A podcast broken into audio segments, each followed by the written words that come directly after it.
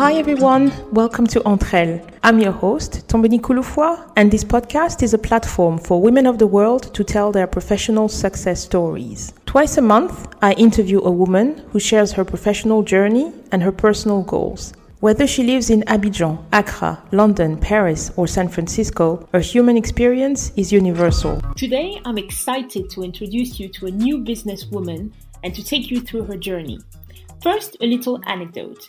This episode marks the second time a product I knew and liked has led me to a company and subsequently to its female founder. You may recall that the first time was in episode 17 with Kaime, the luxury brand from Ghana specializing in personal care products and the most amazing shea butters. Well, this time it is a protein powder company called Hermosa and founded by a passionate, resilient, and engaging woman named Erica Tamayo. Erica has lived many lives in one and has a very unique and positive approach to life and management. She's the co founder of Live Hermosa and the marketing director for the Barry's Bootcamp UK franchise. If you've never heard of Barry's, you are missing out. It is a high intensity interval workout, which some have referred to as the best workout in the world. In this episode, we talked about Erica's early years, her personal and professional journey that are so closely intertwined, wellness, fitness, and not being afraid to step outside of your comfort zone. Here is our conversation recorded remotely in London. Hi, Erica. Welcome to Elles. Hi, Tombani. How are you? I'm very well. Thank you. I'm so, so happy to have you on. In this podcast, we travel around the world with our guests. So let me ask you the traditional question that I ask all the guests. Where were you born and where did you grow up? I was born in Colombia, a tropical, beautiful place and uh, I was raised in there until I was 20, and then I came to Europe uh, directly to Spain, and now I'm in the UK. I also understand that you, the last years that you spent in Colombia were um, not the easiest. Uh, are you comfortable sharing how you ended up leaving your home country? Yeah, yeah, of course. Um, I always believe that things happen in your life for a reason, and you would not be anything the shape you are nowadays if you didn't have a fun and difficult history in the back. And I think difficult moments always shape us to our best. So I'm super happy. So tell us um, what made you leave Colombia then? Well, actually, I didn't leave Colombia because uh, it was a difficult moment. Um, I I left home when I was 16 uh, and I I had to go and live in a different city. My parents were from a village, and I uh, had to make a life for myself because I knew my parents would not be able to uh, provide a university or any sort of studies for me. So I kind of like left home to the closest city, and uh, that's that's where I had loads of. Um, challenging moments. I i had this uh, relative of mine who who happened to be a very um, dangerous man. He um, he used to work for one of the biggest cali cartel in the 90s 2000s uh, who was called ivan urdinola and uh, this this person was kind of like a big conditioning in my life for a few um, decisions I made after. He, I was 16 at the time, and he kind of like wanted to make me his woman by force, let's say. And uh, so I had to kind of like escape from him, and it was like very stressful. Um, it was it was stressful few months, but I kind of like managed to get out of that situation and uh, went to a different city. And uh, by living there i was i was a singer at the time and i met my ex-husband. And uh, i kind of like felt like this was the moment that i would feel protected. And you know like when when we all girls think like oh my my my prince with his white horse is coming to save me. I kind of like hold on tight to that person and and and entered myself in a very rushed relationship. And uh, this person was very controlling and he was very sweet but he was very controlling. And i entered into kind of like a dark spot in my life for the next few years and it was with him who i left colombia with. I came i came with him. He had businesses in spain and then we came to spain together and and it kind of like it went darker and darker and darker the controlling zone of of of him over me. I barely saw my family. I couldn't have any friends. I all i could do was work but he would have to kind of like really filtered exactly who i interacted with and all the things that i did i worked as a model for quite a few years and uh, uh, just just to give you a context of how controlling he was uh, he I would have to put his email as my confirmation for bookings for my castings and my and my um, and all the jobs that I was proposed to go to. I could not go for any traveling or, or anything bikini or um, anything with little amount of clothes or with a man involved. I was not allowed to do all my bank payments were done straight to him. I had to even ask for Tampax to to buy for anything and I was working myself. So it was like a very, very difficult relationship. That that that shaped me in a very strong way. You know, when you're a very young girl, you kind of like allow people to to do these things because you you know you just want to be a nice person and you think it's the right thing to do and this person protects me and why not and i don't have anything to hide but it's over the time when you kind of like grow and you realize like why am i not the owner of my own destiny why am not the owner of my own decisions why do i have to ask for permission and one thing took to the other and then uh, I feel very grateful that I kind of like woke up at some point and said like, you know what? You need to get out of this. And so I did. so that's when I go to Spain and, and I left Colombia when I was 20 and uh, lived in Spain for around 11 years where there was an amazing amount of ups and downs and roller coasters. I um, I divorced my ex-husband. I have a child with him and, and my son was four four years at the time. I mean I have a very good relationship with my ex at the, right now. We're very different people. We can't be in the same room for more than an hour on our own.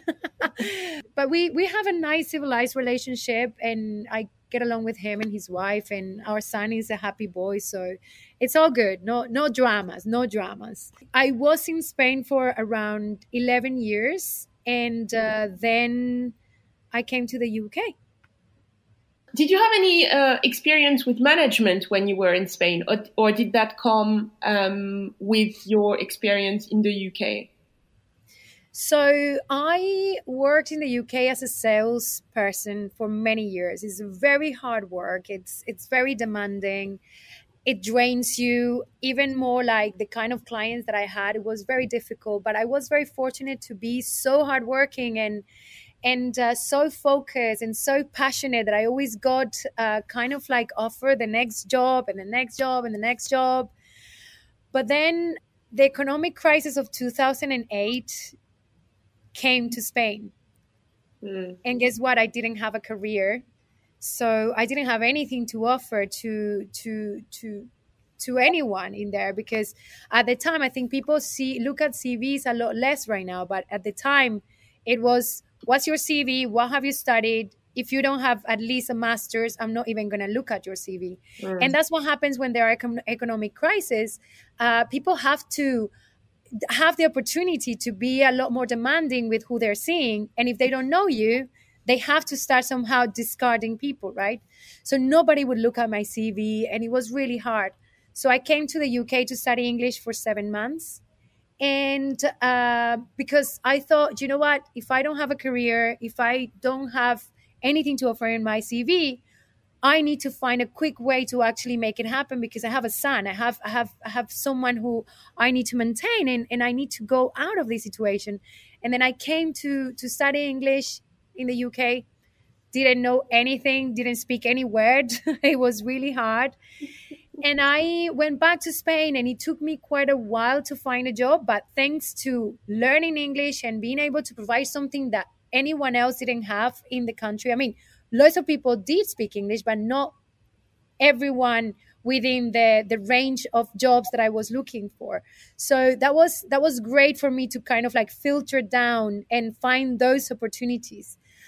Um, so it took me a while, and I found a job at this amazing company that you probably have heard of called Just Eat, the takeaway e commerce company. Mm-hmm. So I love this company because with them, I grew my the biggest part of my career. They gave me the most amazing opportunities, and I took them. I literally took every single opportunity that they gave me with all my passion and hard work and and I don't know I I I don't think I'm a very clever person, but I'm a very resilient person. And I think that helps a lot. And then so um, I know this is I I tell you lots of things just to answer a question. Have you managed people or not having have you not managed people? But it's not as simple. Like answers in life are not as simple. So the answer for your question directly is no, I didn't manage people in Spain, but yes, I managed people in the UK. And the reason why is because this Just company provided me so many opportunities and uh, also when i came to study english in the uk i made i met my now husband and um, so the reason why i'm telling you this and kind of like why the contest kind of like makes sense to uh, the life with my ex-partner is after three years of being in a long distance relationship with my now husband and working for Just Eat for three years, uh, my husband proposed and he was like, Come and live in the UK with me. And I was like, No, no, honey, I'm not going to leave my life for another person. I learned my lesson. I was like, You either come here, or if you want me to come, I need to find my own way of coming. Like, I am going to make sure that I have a job that I own I have my own space and I don't neither depend on you or anything because I learned my lesson. If you if you don't le- if you don't learn your lessons, then you're gonna be doing exactly the same thing. And I was like, I'm not I'm not leaving myself for another man ever again. And I promised that to myself, and I think it was the best decision I ever did. And then so I um, I asked my bosses in Spain if they would help me find a job in the UK because I didn't know anyone, and uh, they they they offered their help, and it was just wonderful. And and I came to the UK. Uh, thinking that I was going to be a receptionist or a call center person. Uh, but when I got the opportunity to do the interview for these two managers in the UK, I didn't know what they really did, but they asked me, What do you do in Spain? And instead of sending like a box standard kind of answer, I sent them a video of me but it wasn't a video of me it was a video of me my bosses my clients and everyone telling them what erica did in spain during the time that i was there in a really fun way. So they were like kind of like they were kind of like wowed by the video and then they offered me a job as a manager and that was the first time in my life that i managed people. Most of my life when you don't have a job but you have you know certain way of expressing and you have certain connection with people client experience is kind of like where you try to go for um, sales roles were the only ones that were most open to me that could have like a, an acceptable salary for a single mom that would allow me to have money to pay for my son and his uh, his uh, uh, child for my childcare and, and all the things that I needed. So uh, for me, sales would enable me to have, you know, that possibility of the bonus if I hit my targets. But obviously, you know, companies need to see that you hit your target in order to give you that extra money.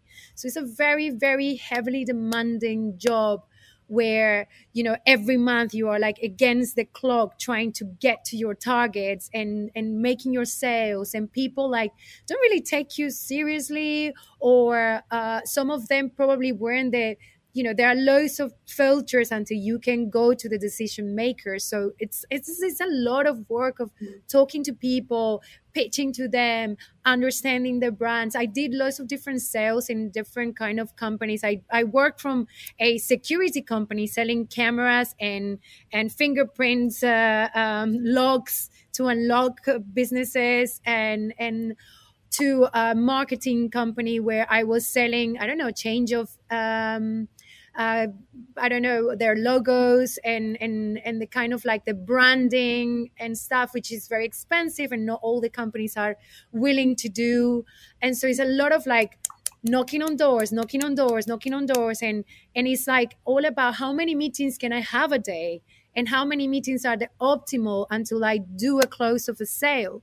So it was like that trial of error every day, every day, every day, and it obviously depends on what I was selling I mean, I started selling when I was 16, uh, door by door, selling filters for water, ozone filters for water. And imagine a 16 year old girl in Colombia going door by door. I had loads of crazy experiences from the woman who was screaming at me why are you knocking at my door? to the man that was like oh come on in. And you're like oh my god this guy is gonna do whatever. I don't know. Maybe i shouldn't come in. So it's like you know sales is it's, it's a lot of pressure and, and psychological pressure on you like oh my god my salary is very basic. If i want to if i want to have the life i need if i don't hit this target it's I, i'm going to be very demotivated. And it's like every month it's the same. It's it's very you have to be very self-motivated. You have to be very patient. And also like people can be very cold. They don't realize that when they are buying something from you, they are enabling you to have that money for food for your kids or the money for that childcare. And it's, it's not like even the extra money for those holidays or anything. We're talking about basic stuff. So I found it really, really stressful and, and hard. The good thing is I'm a very resilient person. So normally I would hit the targets that I needed, but it was like 13 meetings a day imagine taking the car going to 13 different places to meet 13 different people in one city. It's it's a lot. It's a lot. It's a lot of hours. Uh, you don't see your kids that much. You have to be strategic. You have to always go for like how do i save time? How do i talk to the right person? How do i you need to be clever. And and and that's why i found it really stressful. That's why i found it really difficult. It shaped me to be resilient. It shaped me to actually don't allow pressure to demotivate me, to actually make me thrive. So I'm grateful I did it. Mm. I'm very grateful. But it's a very difficult, different situation from managing people, which has its other challenges, than to sell. It's all for personal stuff and for different needs. But I, yeah, that's the difference for me. Mm-mm.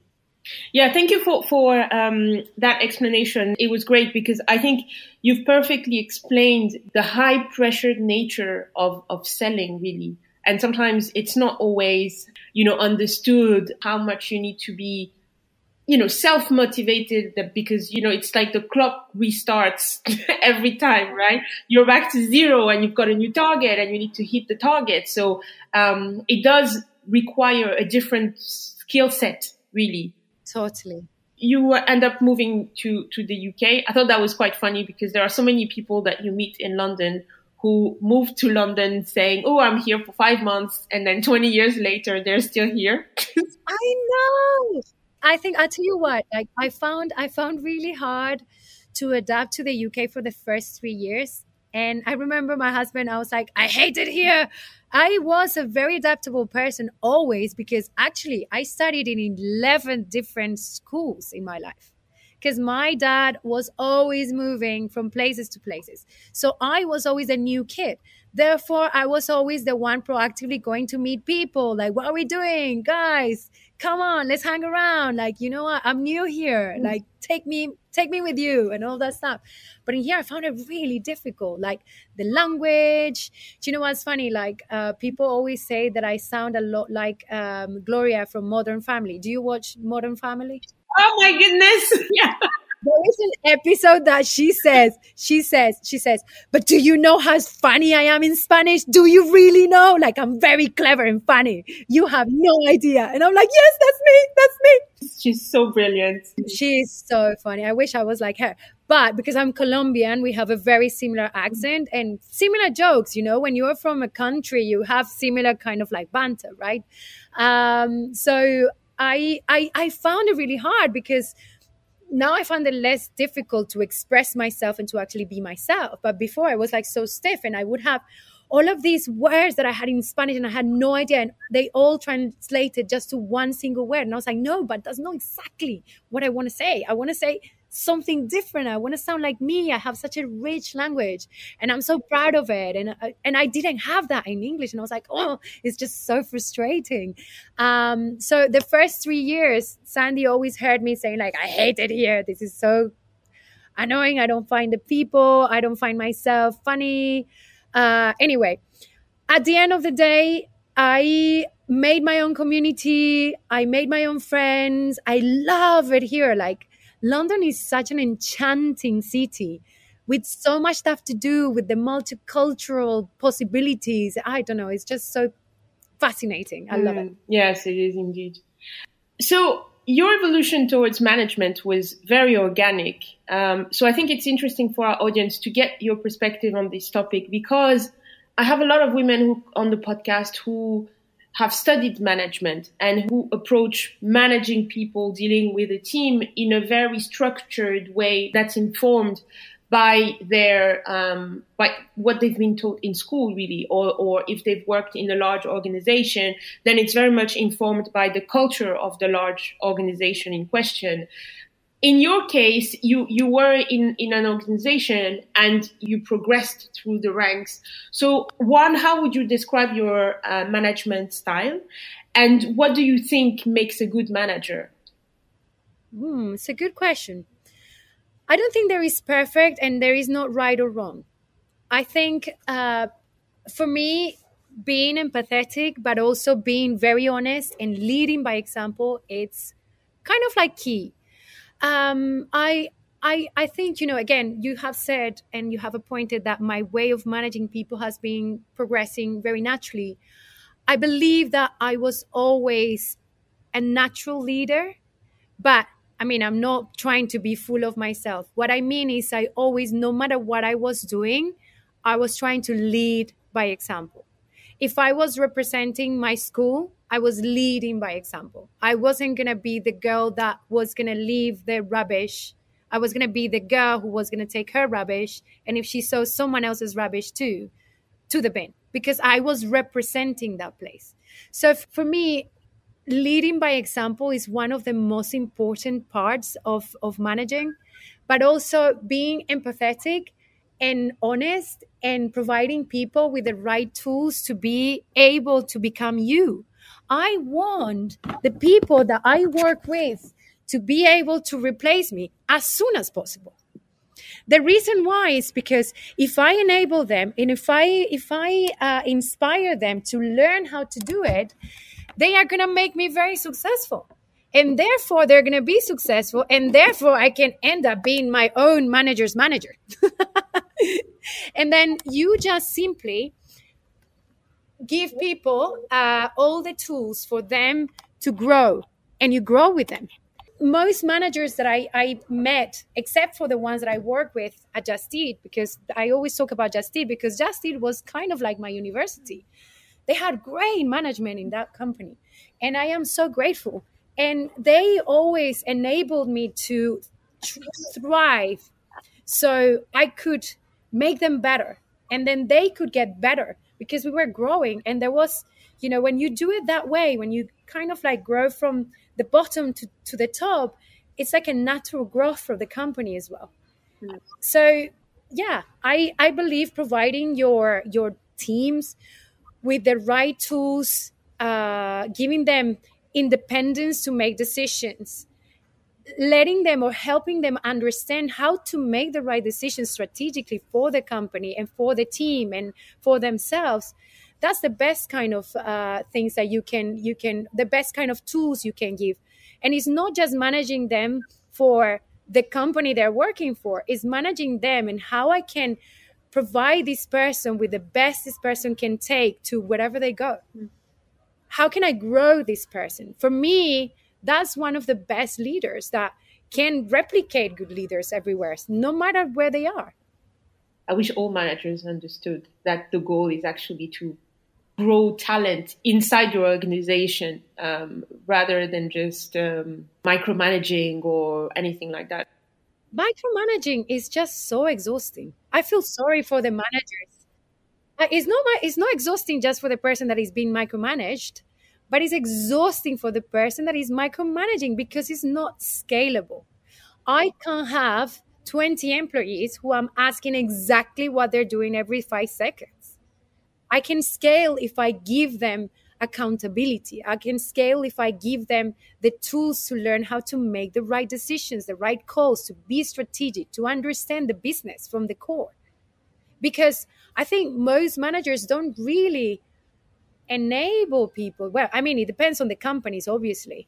But most of companies I worked before Just Eat were like, again, micromanaging uh, is a use of, and abuse of power. And I say how to do things, and you have nothing to say. And if you are a little bit cleverer than me, I need to find a way to get rid of you because you're gonna get my job, and I'm gonna be uh, I'm gonna be pushed out. And it's sad because with that mentality, companies don't do well. The companies that do well is the companies that feel and enable the, the everyone to grow, and the company grows. Fast forward to today, you are the founder of Hermosa, and it's uh, a story that is closely linked to Barry's Bootcamp, which is where you're recording from at the moment. I can see the red room behind you. Yes. Can you tell us that story? How did Barry's come into your life and how did it then morph into Hermosa? Well, I'm going to link it all back to when I met my husband in the UK. to when I told you that he asked me to come and I said, no, you come or I won't go. He couldn't come because he actually was opening Barry's in the UK.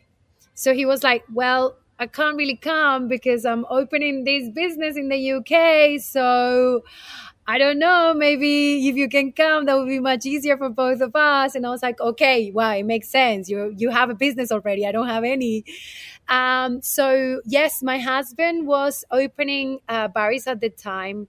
We were like three years together and we couldn't see each other because he was working so hard. Setting up a business is not easy. Uh, and then so he opened, and then six months later, I came to live in the UK, and I was working with Just Eat. Now, when he opened in the UK, Barry's with his brother, um, they Barry's has a very high end. It's a very high end boutique fitness studio for the ones that don't know what Barry's is, but also the way that they do classes has revolutionized kind of like what the workouts that people does nowadays. So now there are loads of boutique fitness studios in the world but Barry's was a pioneer 23 years ago was when Barry opened it in LA. And then my husband and his brother opened a franchise in the UK 10 years ago. When they opened Barry's in the UK, um, the, the the Barry's concept was you do your workout and we look after your nutrition in the easiest way as possible. The most important thing that you need to do after a workout to make your workout efficient and to recover way faster is to have protein right after. So the Barry's concept was you do your workout, you have your shake, you have your shower, and off you go for the day, right? But when they opened in the UK, all the proteins were so disgusting they were like so like gritty and not good at all. So then uh, I helped them design and find out the way uh, we work together to design Hermosa, focusing on the taste rather than anything else. So, yes, our product was a very premium protein. And then that's the protein that Barry's was using in their company for many years. So then I uh, ended up leaving Just Eat and joining Barry's as a bar- marketing director. Um, I did have experience as marketing director before Barry's, uh, but I haven't done it for a long time. But Sandy and James were like, well, look, we don't know what we're doing. We probably should have someone doing marketing. Why don't you, like, you work so hard, all of that hard work should stay within your family. and I was like, oh my God, I don't want to work with my family. You know, like, I don't think that would, I don't think that would go really well. I am very feisty and noisy and loud. And they are like, they're like classical music. totally the opposite. I was like, oh my God, I don't know. Anyway, they said, like, look, let's do it for like three months or four months. You set up the marketing team, at least what it could look like. And then off you go. You can go and find something else. And I was like, okay, in those premises, let's do it. I think I need to change my career a little and explore something else. So I can come and help and then look for something else. Anyway, I helped them uh, set up the marketing uh, for Barry's, and I loved working there so much that I stayed. I stayed for many years. I did marketing for Barry's for around four years, and then I got pregnant with my latest child, uh, who's three and a half now. And then, you know what? I always believe that every woman, after they have kids, they want to change in their lives. Once you come back, you don't want to come back to do exactly the same thing. I think many women are going to resonate with this. I don't know, Tombani, you? Yeah, I mean, that's so true. because I don't know, kids make you, you have that time and then you have time to reset and rethink. And you either love, love, love what you were doing or you're a very ambitious person and you want the next thing in your career. And I always wanted to be an entrepreneur. I always wanted to have my own business. I have always had a very entrepreneurial brain and way of seeing things. I think that's why, you know, it has helped me to think outside the box. But I didn't know what to do. I didn't have that amazing idea. I didn't have that specific thing. And then I was at Barry's and everyone was like, oh my God, can I please buy some Hermosa? I would like to take Hermosa. I would like to come here every day, but I only can come twice a week because I live in Birmingham. Yeah, we had people from like that come to Barry's from very, very crazy places away. And I was like, oh, I'm so sorry, we can't really sell bar Hermosa to you. And then more people, more people, more people, more people. So the question were asked all the time, I want this protein with me. I want this protein with me. And I was like, that's it. Guys, I'm going to open Hermosa as a company. And they were like, okay. So actually, James wanted to do it anyway. He already tried to open it with another girl and it didn't work. And anyway, so at the end of the day, I became a partner. So I am one of the founders of Hermosa as a retail company. And then we opened two years ago and it's been a massive success. And I'm so flattered with, with the with the welcoming from everyone and and all the Barry's goers love it. But we also have uh, other fitness uh, companies that uh, use Hermosa in their shakes, and we have our own website. By the way, guys, you should go in and, and check it out. It's really cool, very different to what you have seen in, in protein companies. Uh, and then, yes, here I am with learning a lot, doing lots of crazy stuff, learning lots of good things and bad things, and yeah, enriching my life. And just a, a, quick a quick thing there. I said it in the introduction. So it's the second time that I end up with a guest that came to me through their product. So it happened uh, the first time in episode 17 with um, Frida from uh, Kaime, which is a company that I love, and they make these amazing shea butters um, from Ghana. And with you, so I'm a big fan of Barry's. I used to go to Barry's quite often, and uh, was taking a protein shake at the end of my Barry's class. Really liked it, and I went to this wellness festival last year and there you were with your Hermosa corner. And, uh, and I, and I came to you and I said, Oh my goodness, I love your products. And you said, Oh, I'm the founder. I was like, okay, you have to come on my podcast. So just to give a bit of a backstory here, what I find fascinating is because you're, you're just telling the story like that, but you know, you don't have a background in protein powder making, right? And that's really what's, what I find interesting is that oftentimes you, you think that you have to be a specialist in something to start a business. It feels like you are not afraid to step outside of your comfort zone. Oh no, definitely no.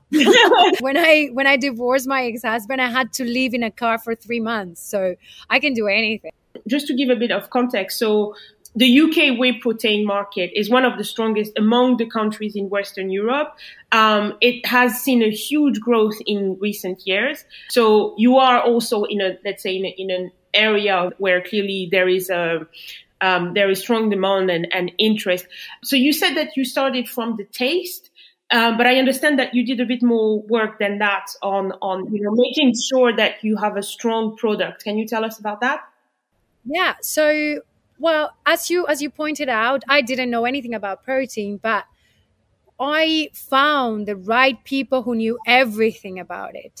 So, and and that normally happens when you find and when you're trying to fine tune the manufacturers you're going to be working with.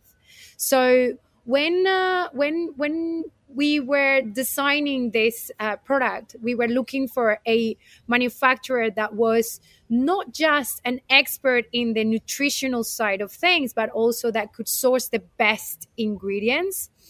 And then, so this is how we found out like the way that we wanted to do it. Like, for example, we were thinking about what are the things that people don't like about protein? And and then we were just literally going into finding that specific ingredient that would enable us to kind of like avoid those not not must not have in the product. So we kind of like we we were working backwards. This is protein nowadays. How can we not make it like that pretty much.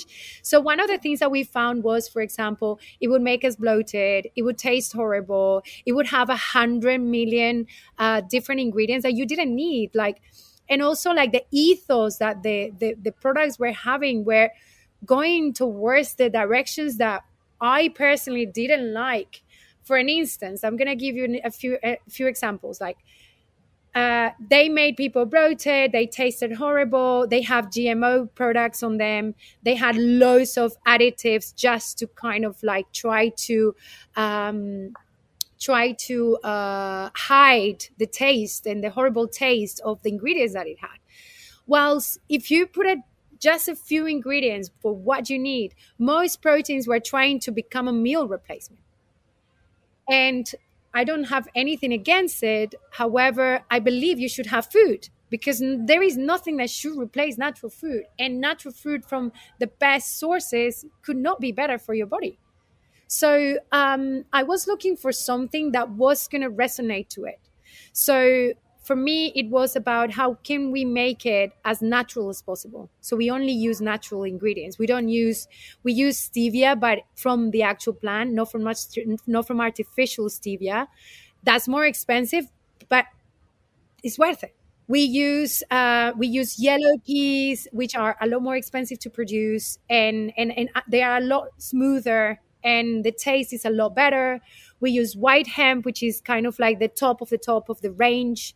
Um, we use vanilla from Madagascar. We use uh, cacao from uh, Ghana. So all of these ingredients, we always use them in the most natural source. And then we just have a few, like we just have uh, xanthan and sunflower lecithin for mixing it so they are smooth.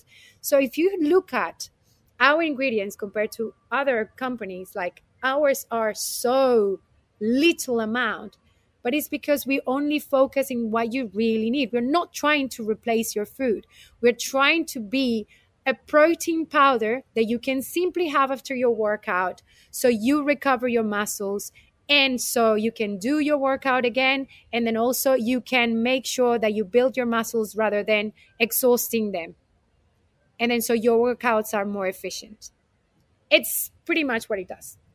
Other companies would be like, oh, this is 1.20 pounds per meal. And then you don't have to have any food because if you're in a rush and it's like, it's like, oh, I don't, that's not what I want. I don't want people to think or feel like they will be building muscles or or being skinny just by drinking this not having food and sitting in a couch that's not the thing that i want to show young generations i want to help them to say look all you need to do is very simple practice this exercise move be active whatever it is that you know it makes you happy recover with Hermosa because that's what's going to help you to have more efficient workouts and also to be able to do your your your workouts more often without injuring yourself all the time. And then you know what? Actually, you shouldn't have Hermosa. You should have like a chicken breast right after your workout, but nobody wants that. The most appealing option is a protein shake. So at least have the most natural at least have the best one with the best quality ingredients. Our our whey protein, for example, is with grass-fed cows in the Lake District. It makes a big difference when you look into these parts of ingredients. Of course, it does. Yet, not everyone does, and people like just they, because they don't know what they're having, they just buy whatever is the cheapest or whatever they got told, or you know. So, it's it's a great thing to start educating people about about what are the best things for the actual body. People pay fortune for shoes but yet what they're putting inside their organs they just look for the cheapest. And that's crazy. That's crazy in my mm-hmm. head. What i read on the sector was that for major players you know in that industry the issue is that they're trying to go around high labor cost by uh, moving their production facilities in developing countries to benefit from the reduced labor and raw material costs. So with, with you being on a, on a more high quality product, really, does that not then create pressure on your margins? It does. It does. I mean, inevitably, my products are way more expensive than others. However, the quality it's uncom- uncompromised. And and yes, it puts pressure on me because obviously your growth, when people have been educated, protein powder is cheap. Excuse me, protein powder is cheap depending on where you source it, where it comes from, and what you're putting in it.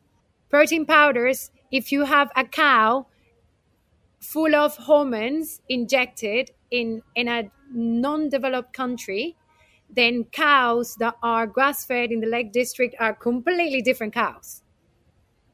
And then so of course yes it, it puts a pressure on you but that's that's not pressure. I would say that's a gap in the market because everyone is going for the mass products for what is cheaper and whatever and and we just narrow things to whoever really cares about why they what they put inside their bodies and we don't compromise on quality that for us is a no no so yes it's harder to grow in a way but once you know how to narrow down your funnel, you grow anyway because there is plenty of people in this planet that cares about what they put in their body. And trust me, once they try Hermosa, they don't want anything else. Yeah, that I can believe. Can you uh, tell us a few words about your packaging? Because you have a, a very um, distinct, you know, luxurious packaging. Um, can you tell us a bit about that? Yeah. Uh, so I I always believe that the simple, the simpler you you you keep your stuff, the better it is for everyone. So yes, I do have lots of challenges in terms of labor and prices and stuff. So what we have done is we have kept it very simple, like a simple message: chocolate, vanilla, whey, vegan, simple. That's it.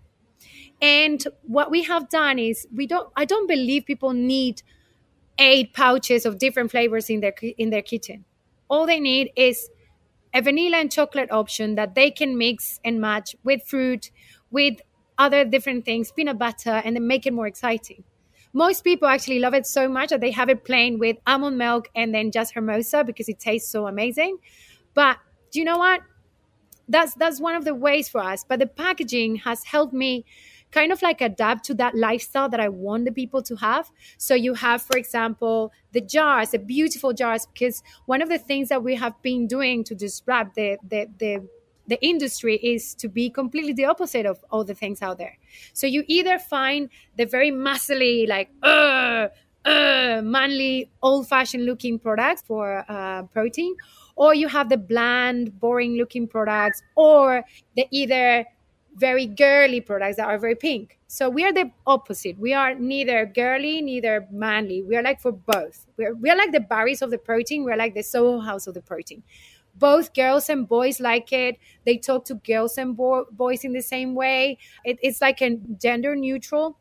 and also the the jars were designed to be sexy and instead of you wanting to put them behind the counter and hide it some far, somewhere far away because they are disgustingly horrible you just want to proudly display them so that's why we created our first product was our beautiful jars they are glass and we wanted we we we we want to be environmentally friendly first. And i'll tell you my challenges why i'm saying first. We launched our jars and they are glass jars they're so beautiful. Guys go and check it out to our website.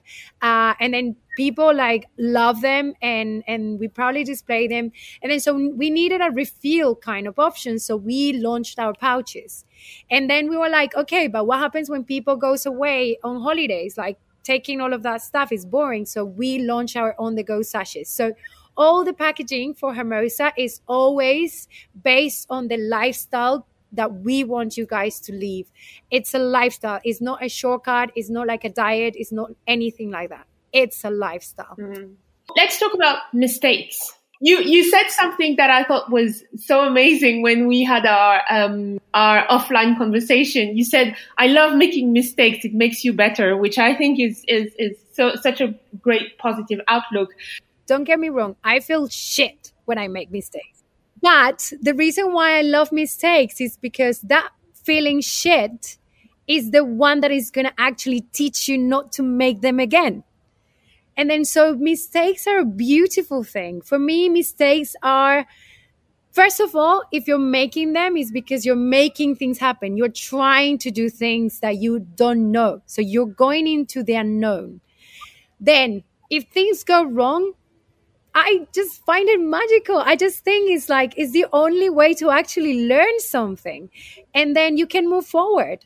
Unless I mean the mistake is so bad that you went down the cliff and then you're dead. I think then I mean those mistakes are really, really unfortunate. but if the mistake you can carry on and making a different one, it's all about making different ones, what it's all about. If you're making the same mistake, man, you need to really look into what you're doing.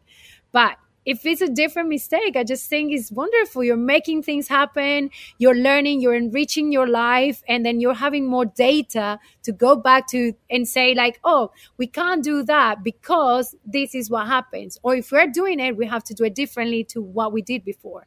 And it's as simple as that. I think mistakes are the best things. It's mm-hmm. like it's like bad experiences. I'm sorry, but bad experiences are the ones that shape you. Good experiences bring you joy but you don't learn from them.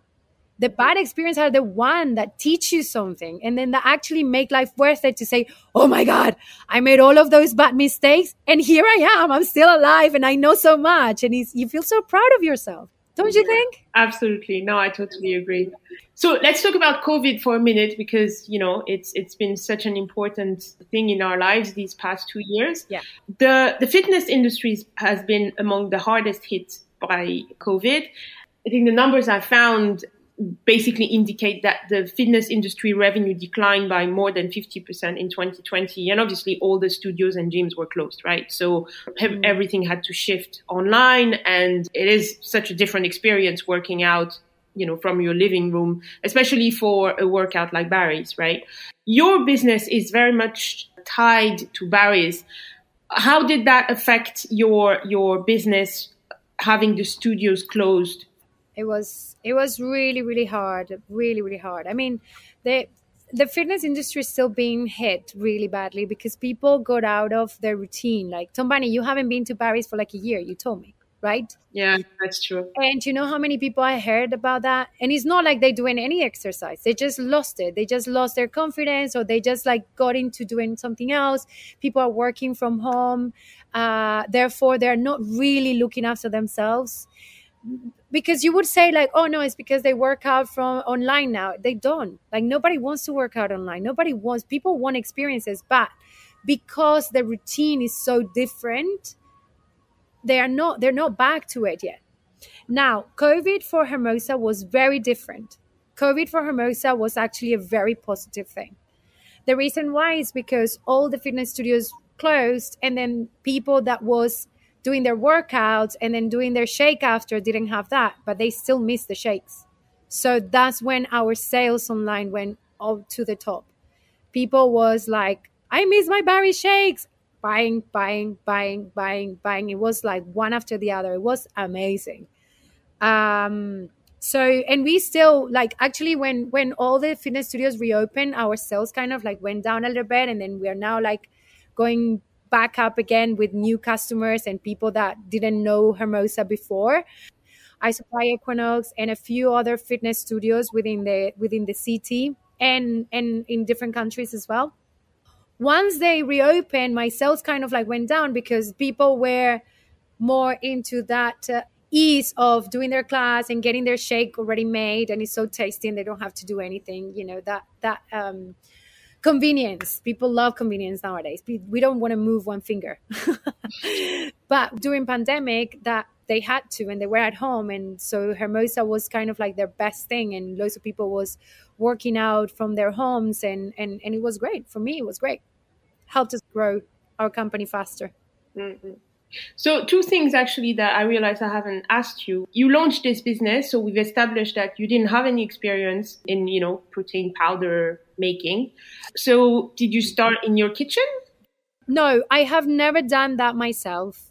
I always left that for the experts. So we hired this company who uh, was um, they help us get our blends together, and then we were tweaking, tweaking, tweaking ingredients, ingredients, asking for the right things. They would uh, provide the right things to us, and then so we came with a formula that they mix for us, and then they pack for us, and then they distribute.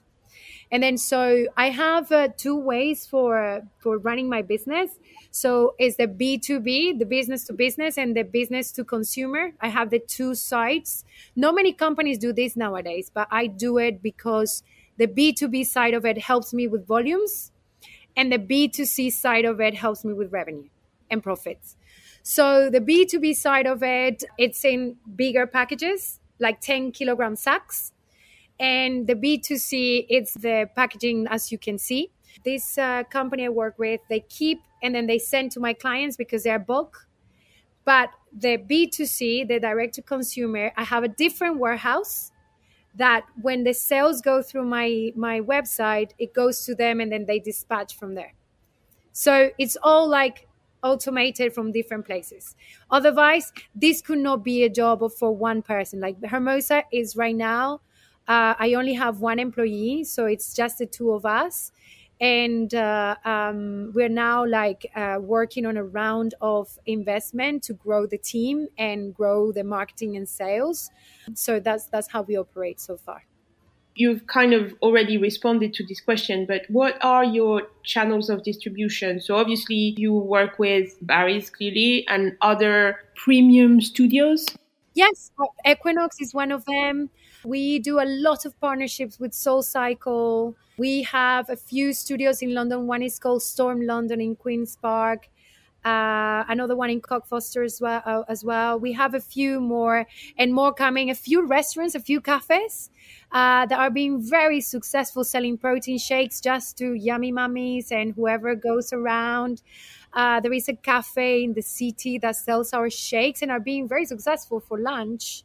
Uh, so yeah, it's we have we have very very good amount of um, partners we work with that make shakes with our product, and then we have our B two C, which is through our website, and we have partners as well that sell on on our behalf. We are on a few retailers like Oxygen Boutique, but we curate them very like we are very. Uh, not picky. I wouldn't say picky.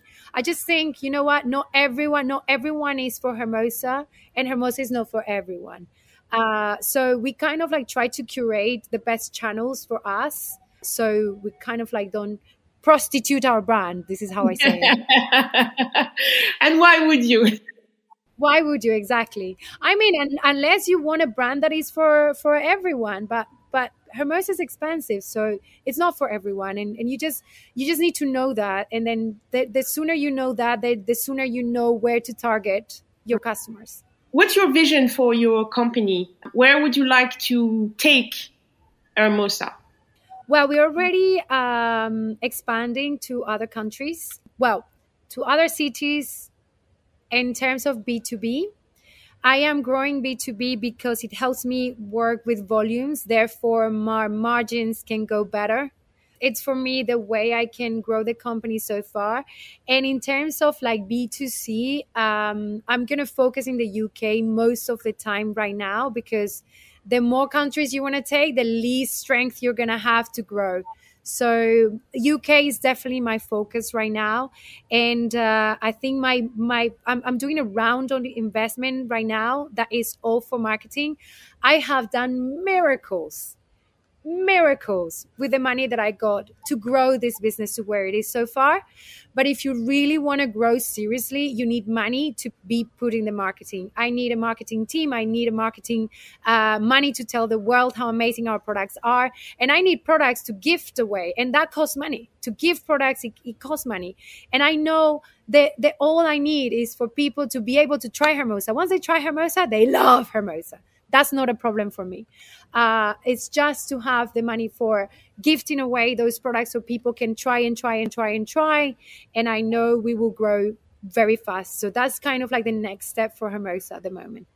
Okay, let's end with um, a segment that is called React to a Quote on the podcast. So I chose a quote from uh, one of my favorite athletes in the world, who is Serena Williams. Here's the quote I really think a champion is defined not by their wins, but by how they can recover when they fail.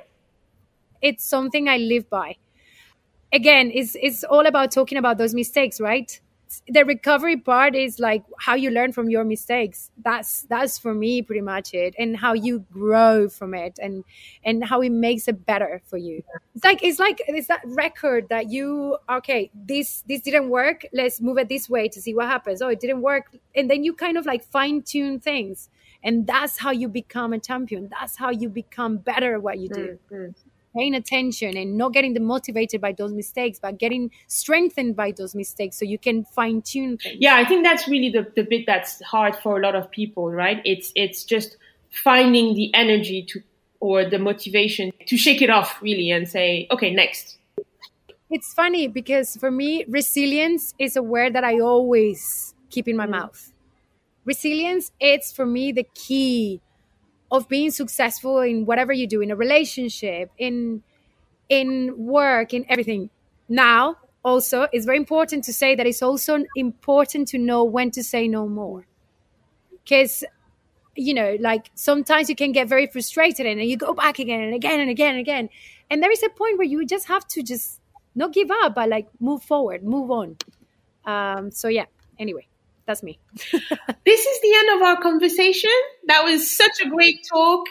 I had such a great time. You're so lovely. Thank you for letting me be in your show. I can't wait to hear it and also to to carry on and continue listening to other amazing entrepreneurs and women in your shows. You're really good and inspiring. Oh, thank you. Thank you so much.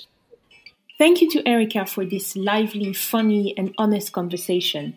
Make sure to check out her amazing brand by visiting their website, livehermosa.com.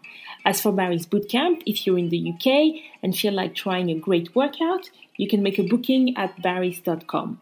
Thanks again for listening to Entre. Please make sure to leave us a five star rating and a comment on Apple Podcast if you enjoyed this episode, and see you in two weeks for a new episode in French. Bye! フフフフ。